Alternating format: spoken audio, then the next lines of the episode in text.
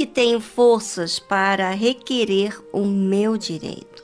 Você já viu que algumas vezes você requer seus direitos com força, com insistência, não é? Mas tem outras vezes que você simplesmente se entrega ao problema, porque você acha que não tem direito. Você sabe que dias maus vêm para todos nós, independentemente se você crer em Deus ou não. Mas uma coisa é certa: os dias maus não são para nos destruir, e sim para nos apegarmos a Deus. Vamos saber hoje o que a Bíblia relata sobre um homem que serviu a Deus, mas que chegou os dias maus para ele. Vamos tomar conhecimento como que ele agiu, tá certo? Naqueles dias, adoeceu Ezequias mortalmente. E o profeta Isaías, filho de Amós, veio a ele e lhe disse: Assim diz o Senhor: Põe em ordem a tua casa, porque morrerás e não viverás. Uma coisa é você ouvir do médico que você vai morrer que é horrível, não é verdade? Outra coisa é Deus. Imagine você que situação que Ezequias estava enfrentando, não é? Como que ele ia lidar com essa notícia se o próprio Deus é quem tinha determinado a sua morte? Vamos saber? Então virou o rosto para a parede e orou ao Senhor, dizendo: Ah, Senhor, Suplico-te lembrar de que andei diante de ti em verdade, com o coração perfeito, e fiz o que era bom aos teus olhos. E chorou Ezequias muitíssimo. Ezequias não deixou de chamar a Deus de Senhor, mesmo naquele momento difícil em que ele se encontrava. Porque, mesmo que o problema seja grande aos nossos olhos, não muda a condição de Deus. O que não entendemos é porque aquela doença e ter o fim daquele jeito, não é? Mas então, diante desse quadro mortal, Ezequias colocou o seu rosto na parede e falou com Deus. Uma coisa é você orar sem concentrar e outra coisa é quando você expõe a sua dor diante de Deus. E você sabe que não é tão simples assim expor o que está dentro da gente. Mas quando nos desligamos das coisas ao nosso redor e passamos a falar com Deus da nossa aflição, nos refugiamos em expor. E isso é muito bom. É arrancar de dentro de você as coisas que estão pesando e colocando diante de Deus. Ezequias, ao falar com Deus, fez menção da forma que ele andou diante de Deus. Em verdade e com o coração perfeito. Por que, que ele disse isso para Deus, hein? Porque Ezequias estava atento a si mesmo.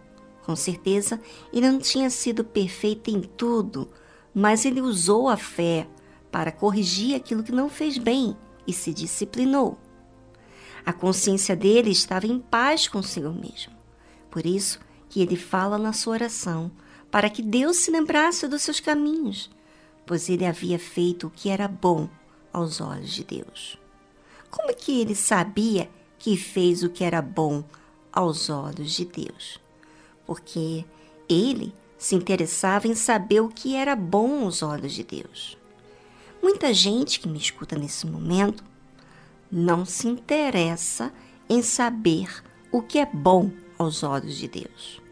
Só o que é bom aos olhos dela, porque elas querem apenas serem servidas por Deus e não querem retribuir com gratidão a Deus. E por que não querem retribuir? Porque elas não querem se relacionar de verdade, não querem amar, não querem aprender com Deus querem seguir sendo a pessoa que é, sem Deus. Ezequias chorou muitíssimo, porque doía na alma dele, mas ainda assim ele expôs a Deus a sua dor, porque ele tinha consciência limpa do que havia feito diante de Deus. Por isso, ouvinte, quanto mais você usar a fé racional, mais você sentirá segura de requerer seus direitos, porque você não tem nada que te acuse. Pois o dia mal vem para todos, mas como você lida com o mal, fala do que você tem plantado, não é verdade? Procure observar se existe em você esse interesse em observar a vontade de Deus na sua vida. Veja se existe prática, porque apenas desejo não diz muito, mas fatos vão falar realmente que você considera Deus ou não.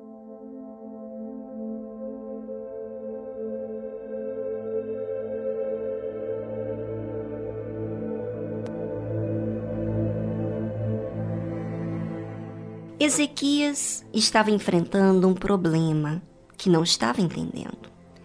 E sempre é assim, nunca entendemos por que aquele problema está existente na nossa vida. Por isso que ele chorou muito ao falar com Deus. Uma coisa é certa, ouvinte: Deus não faz nada errado. Tudo tem um motivo. Nós vemos as coisas que estão diante dos nossos olhos e pensamos o que é melhor Deus vê lá na frente. Por isso, devemos sempre estarmos confiantes que estamos em boas mãos, que Deus vai fazer o melhor. A oração nos liga a Deus, nos faz nos aproximar-se de Deus. As necessidades nos empurram a buscar aquele que tem a resposta, isto é, quando somos humildes.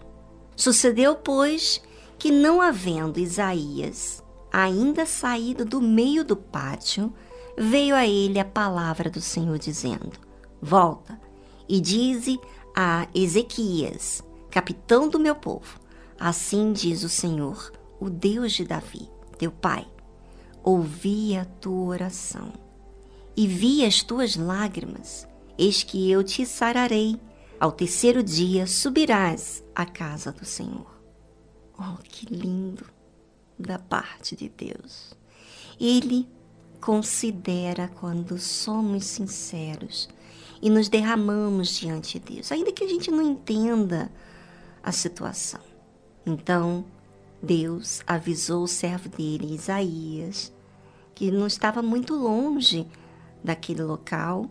Foi ao instante que Ezequias falou com Deus, que ele atentamente ouviu e pediu ao seu servo Isaías para falar com Ezequias os detalhes, que ouviu a oração, as lágrimas.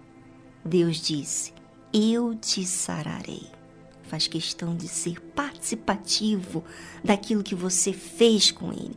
Você foi participativo, você expôs a sua dor, você expôs a sua dúvida, a sua agonia, a sua angústia e ele também faz questão de falar para você.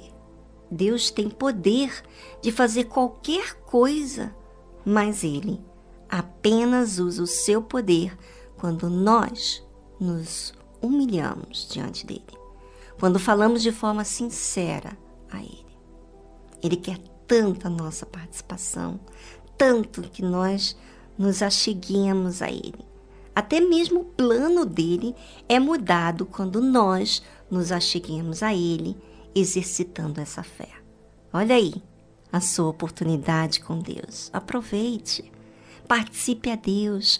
Conserte aquilo que não tem sido legal para a sua vida espiritual. Faça as correções e parta para cima em agradar a Deus. Porque quando você está bem com Deus, então você tem forças para expor a sua realidade para Ele. Porque você tem feito a sua parte diante dele. Agora imagina quando você não tem feito a sua parte. É como muitos de vocês estão aí pedindo orações, pedindo ao pastor para interceder, porque você não se sente na ousadia de falar com Deus. Justo, porque você não faz a sua parte. Faça a sua parte e nada vai te reprimir em exercitar a fé. Em exercitar a